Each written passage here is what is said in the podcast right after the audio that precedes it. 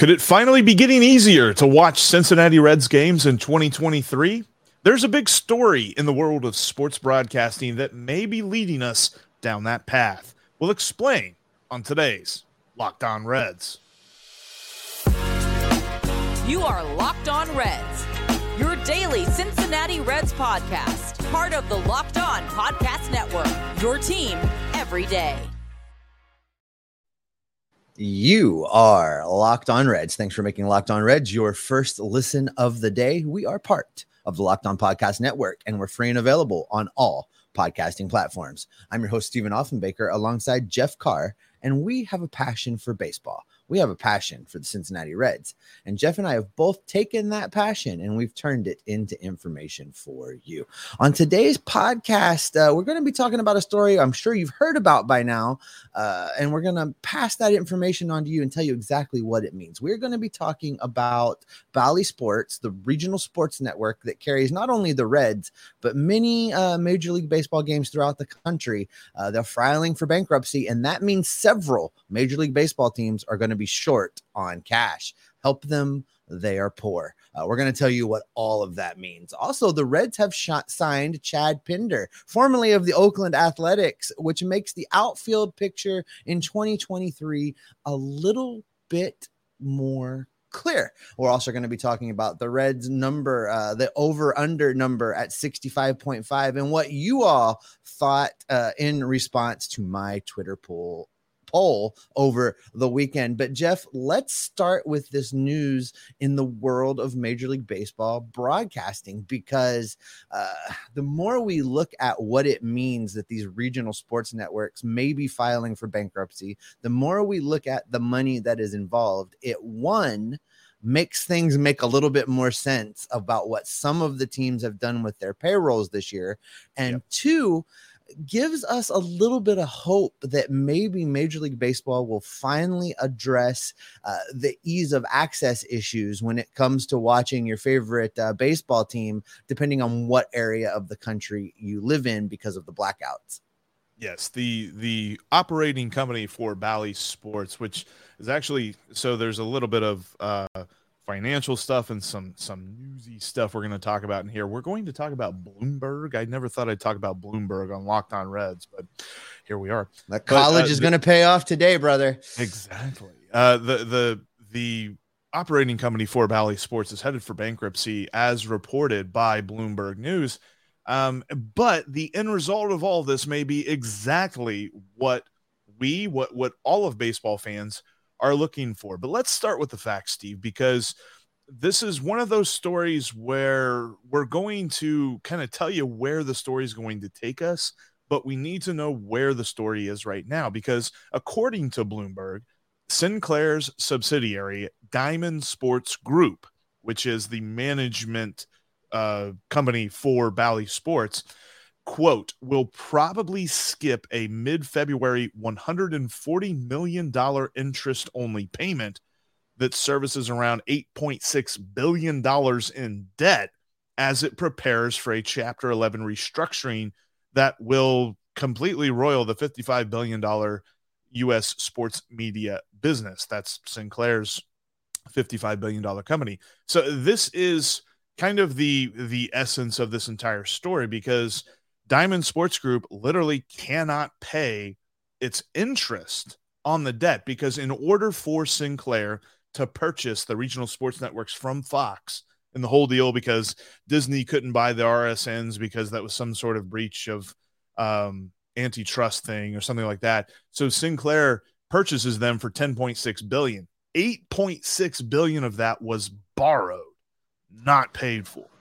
So that's kind of where we are with all of this. And then Diamond Sports Group was sitting on approximately $585 million in cash. So they could have paid the interest. The problem with that is they can't pay the team partners around 2 billion this year just to maintain its television rights deals. It's it's now, really from from Bally's side of things, it's really a mess.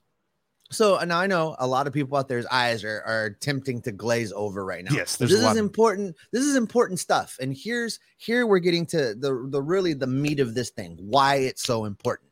If the regional sports Group, if uh, Diamond Sports Group declares bankruptcy, then their creditors will take control of the company, and their creditors are Major League Baseball.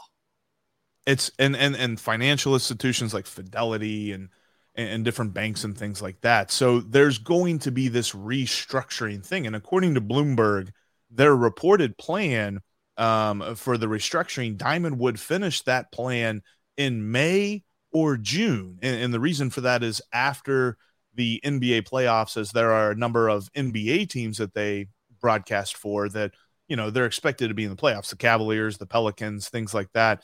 Um, so they would wait until after that happens.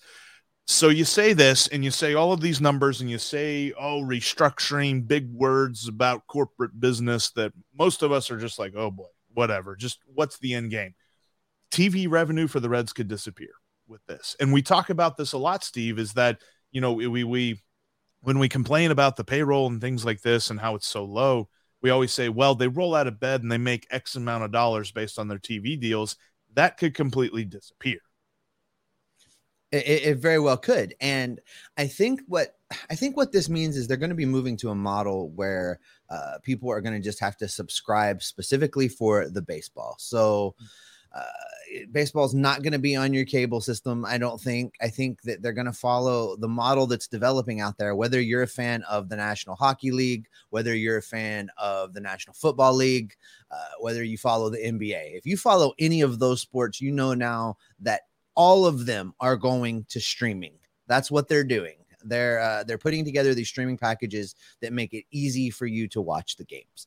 Uh, I think baseball has finally seen the light, Jeff. I think that Rob Manfred hates baseball has finally realized that if he's going to continue to keep the cash cow coming in, if he's going to keep that money flowing, he's going to have to make the sport a little more accessible. And I think this is where we'll finally get rid get rid of the blackouts. I think everybody, uh, whether you live in Cincinnati or if you're in Kona or if you're anywhere in between, you're going to finally be able to just sign up for MLB TV because all of that infrastructure is in place. They have to do zero things to do this today. They just have to flip the switch that controls the blackouts and they can roll with it. Um, I think they can grow their revenue. Uh, I imagine the MLB TV will get a little bit a little bit more costly. I think it'll cost a little bit more because they're going to have to recover uh, some of the TV deal revenue from that. But I will gladly pay a little bit more to be able to watch them without problems or workarounds when they're playing on the West Coast. Exactly, and and that's the good thing about this news because I, I left off there with you know TV revenue for the Reds could disappear. I think it's just going to change as to how it all happens because Major League Baseball is aware of this problem. In fact, back at the beginning of January, they hired a guy named Billy Chambers to a newly created position called the Executive Vice President of Local Media. They saw what was coming. And in fact, I was reading about this in Forbes as I was trying to understand the story and, and where it's going. What what's what's the important thing for you and me because you know all of the numbers and stuff that do, I, that doesn't mean anything to me. What does it mean for me as a Reds fan? This is what it means. Major League Baseball is restructuring for a direct to consumer type broadcasting system because Billy Chambers was in charge of sales for the regional sports networks after Sinclair purchased them from Fox. So he knows how to run all of this stuff. And like you mentioned, Major League Baseball already has the the infrastructure, the technology. We have the technology to do this. So you just get the guy in place. You you you know you watch the different events take place that you need to take place. Which, according to Bloomberg, it's all but a formality that Bally's going to declare bankruptcy at this point. So then that begins the wheels turning of Reds fans not having to work worry about blackouts anymore you know the other piece of this that you know i said it makes a couple of things make sense. You know it, it made uh, what some of the teams have done with payroll this year make sense. If you look at what the reds cut it's almost the exact same amount of money that they're losing from this tv deal this year. So you know for for the reds they took a short term approach to making sure they didn't they it's not that they lost money that they didn't uh that they made the amount of money they expected to make this season. They made sure they protected that. The second piece of some of the things major league baseball has done that this now makes a lot of sense is over the last couple years we've seen major league baseball work out these quirky deals with streamers to get exclusive content. We've seen Peacock start streaming baseball games with their, you know, early morning Sunday streaming rights. We've seen YouTube television. the Reds and Yankees get that this year as well. They do. It's a 5:35 a.m. start time locally Hawaii time. Uh, oh, I think I'm I'm gonna miss that game. Um, but we've seen them put streaming on YouTube television. We've seen them stream on Apple TV Plus, and I think all of that has been an audition because in conjunction with having the Major League Baseball TV TV infrastructure, they're still going to need a streamer to produce the broadcast because Major League Baseball does not produce its own broadcasts. So I think this has been a great big audition process amongst the streamers to see who could put together the best broadcast, who could assemble the best crew, who could deliver the best product, and who got the best ratings. And then that's the streamer they go with to produce all of the broadcasts in order to put them on MLB TV or in conjunction with that streamer to have those broadcasts available. I think they've been playing a long game, which is not something that I really expected from them. And maybe I'm giving, you know, the offices in New York too much credit, but it feels like they've actually had a plan for this for a little while and they've just been slow rolling it to get to a point now where it might end up actually being a better fan experience at the end of all of it. Dare we give Rob Manfred any credit whatsoever for having a oh, plan? I mean, feel feel sick now it surely looks like yeah no i'm i'm i'm kind of with you. But one thing's for sure with all of this news about bally sports and and the changing landscape of how we will consume reds games i believe that this will end the blackouts for reds fans and that is absolutely encouraging news. Like when you when you hear bankruptcy and you hear bally sports you're just like oh that can only mean bad news for the reds. I think it's actually kind of good news. I think we're going to be moving in the right direction here. I'll say this though let's let's circle back to the roster. Let's circle back to the team as we are fast approaching spring training because the Reds made another minor league signing that looks like it will address the depth of the outfield in some way. How is the most precarious position group on this team shaping up, you ask? Well, we'll discuss that coming up next. Before we do that, though, I want to give a shout out to today's sponsor, FanDuel. You know, there's uh, only one app you need for the Super Bowl party this year, and that is FanDuel. It's America's number one sports book. And we're really excited about them becoming our new partner here at Locked On because they are the number one sports sports book in America, and that's FanDuel. If you are new to FanDuel, that's even better. They have so many great features that make betting on sports fun and easy. Download FanDuel now so you can bet Super Bowl 57 with a no sweat first bet. Love how that rhymes. You'll get up to $3,000 back in bonus bets if your first bet doesn't win. FanDuel lets you bet on everything from the money line to point spreads to who will score a touchdown. You can literally bet on like how many yards a receiver will have, how many rushing yards a running back or quarterback, Jalen Hurts, will have uh, for the entire game, for the first half, for the second half, all that great stuff. You can break it down very succinctly on the FanDuel app and the FanDuel Sports Sportsbook app is safe, secure, and super easy to use. Best of all, you can get paid your winnings instantly. So join FanDuel today at fanduel.com slash locked on to claim your no sweat first bet on Super Bowl 57. That's fanduel.com slash locked on. Make every moment more. With FanDuel, they're the official sportsbook po- sponsor of the NFL. Apparently, sportsbook and other S words are hard for me to say back to back. But you know what? Sports betting is now legal in Ohio, and Locked On has the perfect show to help new and seasoned gamblers make a couple of bucks. Download and subscribe to Locked On Bets for daily picks and analysis. You can do that wherever you get your podcasts. And coming up tomorrow here on Locked On Reds, who has the most to prove in spring training? We'll give you our answers. But uh, tell you what, uh, somebody that's got a lot to prove, a, a, group of people that have a lot to prove are Reds outfielders. Because, Steve, this is a position group we're going to talk about a lot this year because there doesn't seem to be much of a plan. There seems to be a lot of guys who are, you know, good in a platoon. Uh, maybe they're good fourth outfielders, uh, or maybe they're just trying to see if they can resurrect their career a little bit. Looking at you, Wil Myers. So with all of this, the Reds decided we need more depth, and they signed Chad Pinder to a minor league deal with an invite to spring training. Now, there's even some that I've talked to about him that are expecting him to make the uh, opening day roster. Does this oh, really sure. help the outfield though? Yeah, no, he's for sure. He's for sure making the opening day roster. As a matter of fact, what you're seeing here is the Reds went out and signed the other half of the Jake Fraley platoon. That's that's who Chad Pinder is. Um, I, and I know you've got a lot of his stats that you want to cover, so I, I won't I won't steal your thunder on that. But I will say that you know with this signing, I think the outfield is is pretty much set. We're going to see Pinder and Fraley in one corner. We're going to see Wil Myers in the other corner, and then we'll see Nick Senzel and TJ Friedl share duties in center field. Uh, pretty much, you know, two platoons and one everyday player in Wil Myers. And uh, that will hold true until one of the prospects uh, forces the situation to change or uh, Wil Myers has a, a, breakout first half and gets flipped for um, more talent near the break. And then they have to revamp things there. But I really think this, I, I think the outfield set.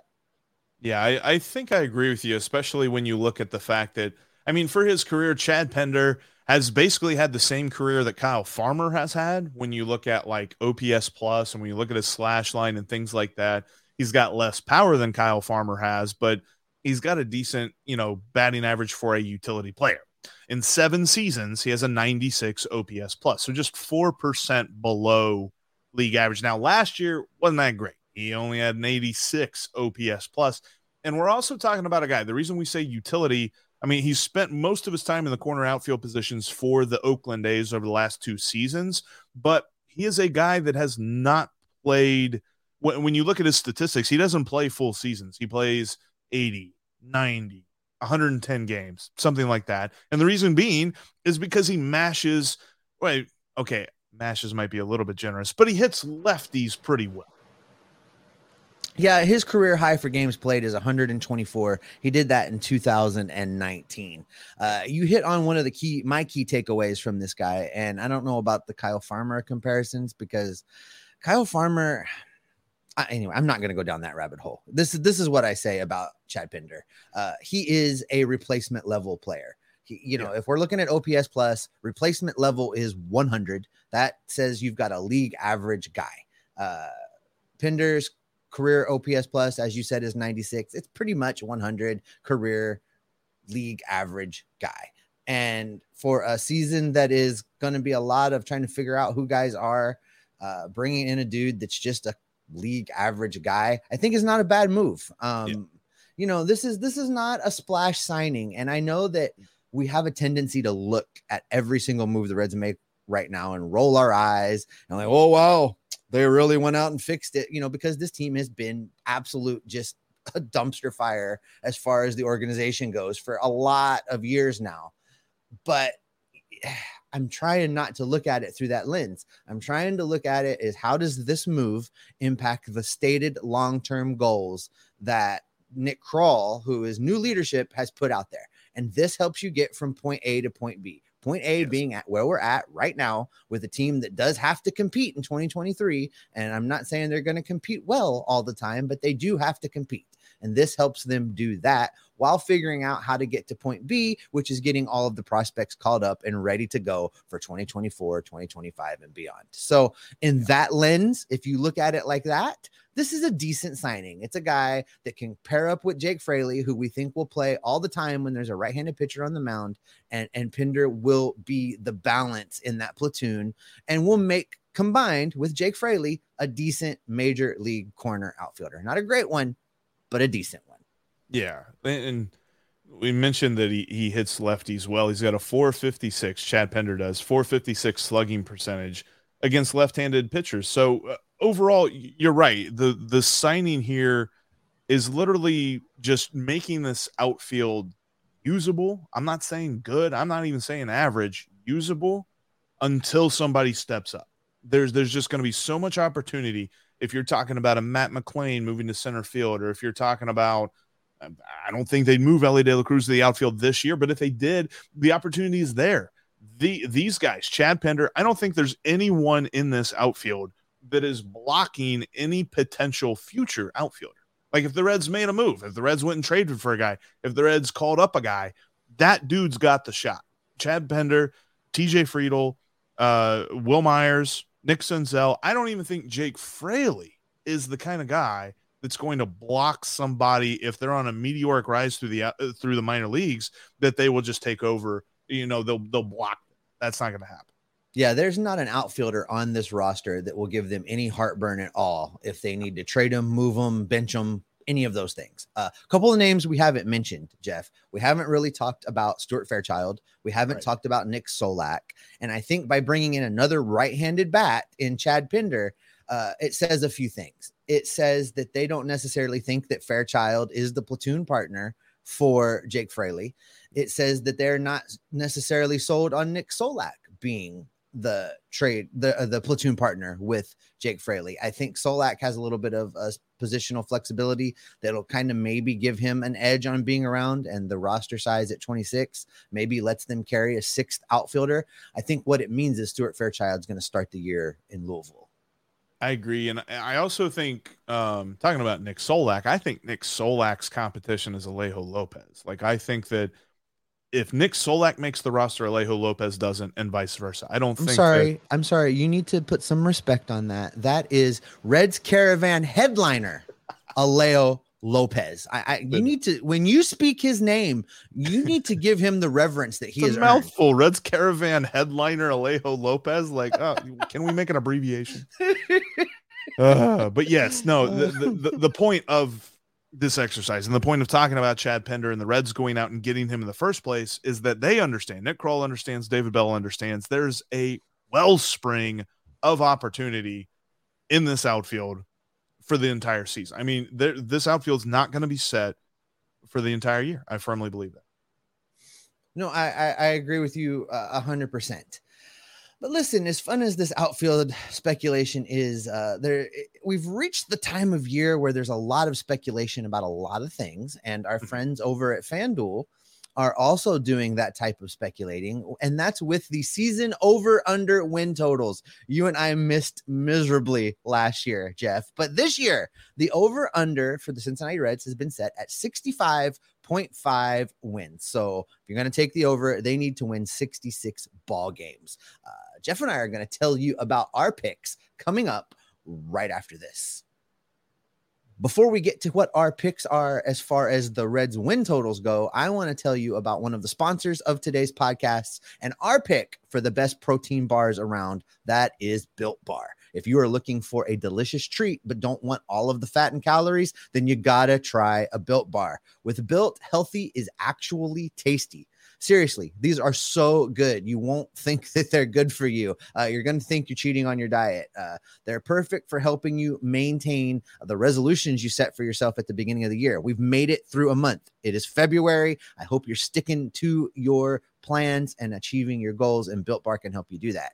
Now, I'm not sure how Built does it, but these bars taste like real candy bars uh, while maintaining amazing statistics. And you know how I feel about the stats around here. I love the stats. Uh, what's even better is with all these stats, they're healthy. They're a healthy option for you and your diet. They're only 130 calories. They only have four grams of sugar, and they're jam packed with a whopping 17 grams of protein. And now you don't even need to wait around to get a box in the mail. That's right. I know for years we've been telling you to order all of your built bars at built.com, but now you can get them at your local Walmart or your local Sam's Club. That's right. Head to your nearest Walmart today, walk to the pharmacy section, and grab yourself a box of built bars. You can pick up a four bar box of cookies and cream, a double chocolate, or coconut puffs. Jeff's drooling right now, guys. I can guarantee it. Uh, if you're close to a Sam's Club, run and grab a 13 bar box with the hit flavors brownie, batter, and churro. Listen, the churro is so good. I order those all the time, keep them stashed. They are great. Place your order or head to the store, buy them now. You can thank me later. Get your built bar today. You can follow the podcast on all platforms, including right here on YouTube. If you're watching us on YouTube, thank you so much. Make sure you click the subscribe uh, and the notification bell. If this is your first time here, you'll get notified every time we go live. Uh, we've got another Aloha Friday live coming up this week. Those are so much fun. We want you to participate. So click that bell so you know when they are happening. In between shows, you can follow Jeff and I on Twitter as well as the show. You can follow me at S. Offenbaker. That's with two F's. You can follow Jeff at Jeff Carr. That is Jeff with three F's. And you can follow the show at Locked On Reds. There's no F's in that. Uh, all right, Jeff, the over under. I know you've never met an over you didn't love. The over under is at 65.5. Uh, what are you going to do? Smash it. I'm smashing the over on that. Are you still in the 70? What did you tell me? What did you say? 75, 75 wins? 75. 75 wins. I think I think and and we'll talk more about this through spring training, but I think that the bottom of the NL Central could be separated by 5 games. I think that you could have a 75 win Reds, a 76 win Pirates, 77 win Brewers and a 78 win Cubs. So, I put a I put a poll out on Twitter over the weekend and if you didn't see it, it's still live uh, through Friday but in this poll, I basically ask all of our friends that that follow us on social media to pick the over or the under, and if they care to, let us know why. Currently, with almost 200 votes received so far, 63% of the voters have taken the over. And I'm yeah. I'm, I'm going to tell you that to get 60% plus of people to agree to anything on Twitter is usually a big deal. And the fact that 63% of the people are taking the over, um, I, quite frankly surprises me a little bit, Jeff. It, it feels it feels very optimistic for a Twitter a, a Twitter poll. I, I don't know. Well, I will admit that there are a wide range of outcomes. Now, I don't necessarily think that one of those outcomes is actually making the playoffs, but talking about being a team that is much better than what people are thinking. Like, there's a lot of folks that are saying, oh, yeah, they're going to set the franchise record for losses this year. Like, the whole thing with this is the team is built on rookies or rookies plus one, you know, guys like Hunter Greene, Nick Lodolo, Graham Ashcraft, you know, in their second years. And it's also got a bunch of bounce back candidates, guys who are coming back from injury, guys who are coming back from down years, things like that. There really isn't that sort of like, you know, stalwart presence there in the middle of the lineup. There's not really that that veteran, just awesome guy there in the pitching staff. There are a lot of question marks, but a lot of those question marks have answers to them. And this is not a team. The other factor that I put into my my thought on smashing the over with 65 and a half is this is not a team that is going to blow it up at the deadline. And and blowing it up at the deadline isn't trading Wil Myers. Like trading Wil Myers is fine. The, the Reds can be okay if they trade Wil Myers, and he's probably gonna be the only guy. Like I don't envision Luke Weaver pitching well enough to be a trade chip. I just don't see that happening. Yeah, but I overall, we're not talking about a team that's going to completely flip its record on its head by trading a bunch of dudes at the deadline. So I, I love our, our followers, our listeners, our viewers uh, Jeff, because they never disappoint me with the what they bring to these conversations. Right. So I'm going to go through. You know, I did ask when I put the poll up for people to to comment with their thoughts, and there's been some some very good comments. I want to go through just a few of them. Uh, well, Jimmy Pittman says that his uncle Jeff Carr told him to always take the up the over. so there's that. Uh, I don't know that you influence 60% of the voters that way, Jeff, but you know, uh, that's what Jimmy thinks. Uh, Nate Dotson checked in, our, our buddy Nate, brother of our friend Chad. Um, he says there's only two non COVID seasons since 1982, since the 1982 debacle, where the Reds haven't hit 66 or more. So he likes the odds, he likes the over there.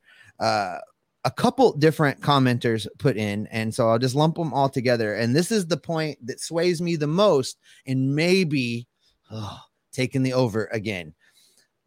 Many people believe that there is absolutely no way that the Reds replicate their 3 and 22 start that no. they had last season. Uh, they don't believe that will happen again.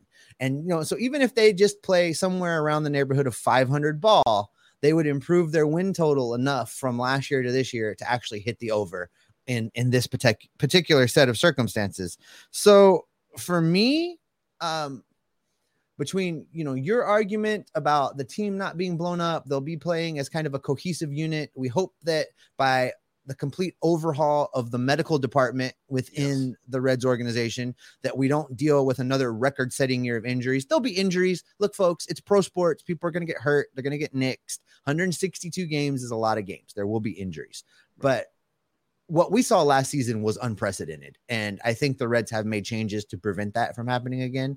So that combined with the fact that they'll be playing as a group, combined with the fact that I do agree that I can't see them opening the season with another horrible, you know, three win April. I just don't think that's going to happen.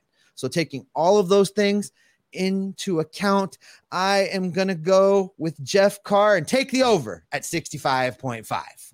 Take the over at 65.5. I, I, I definitely agree. And like, look, the, the whole three and 22 point and not doing that again, I've had many people tell me, and they've watched baseball much longer than I have, that have said uh, fans don't give enough credit for how hard it is to lose 100 games because there are some games where you are just better than the other team, sure.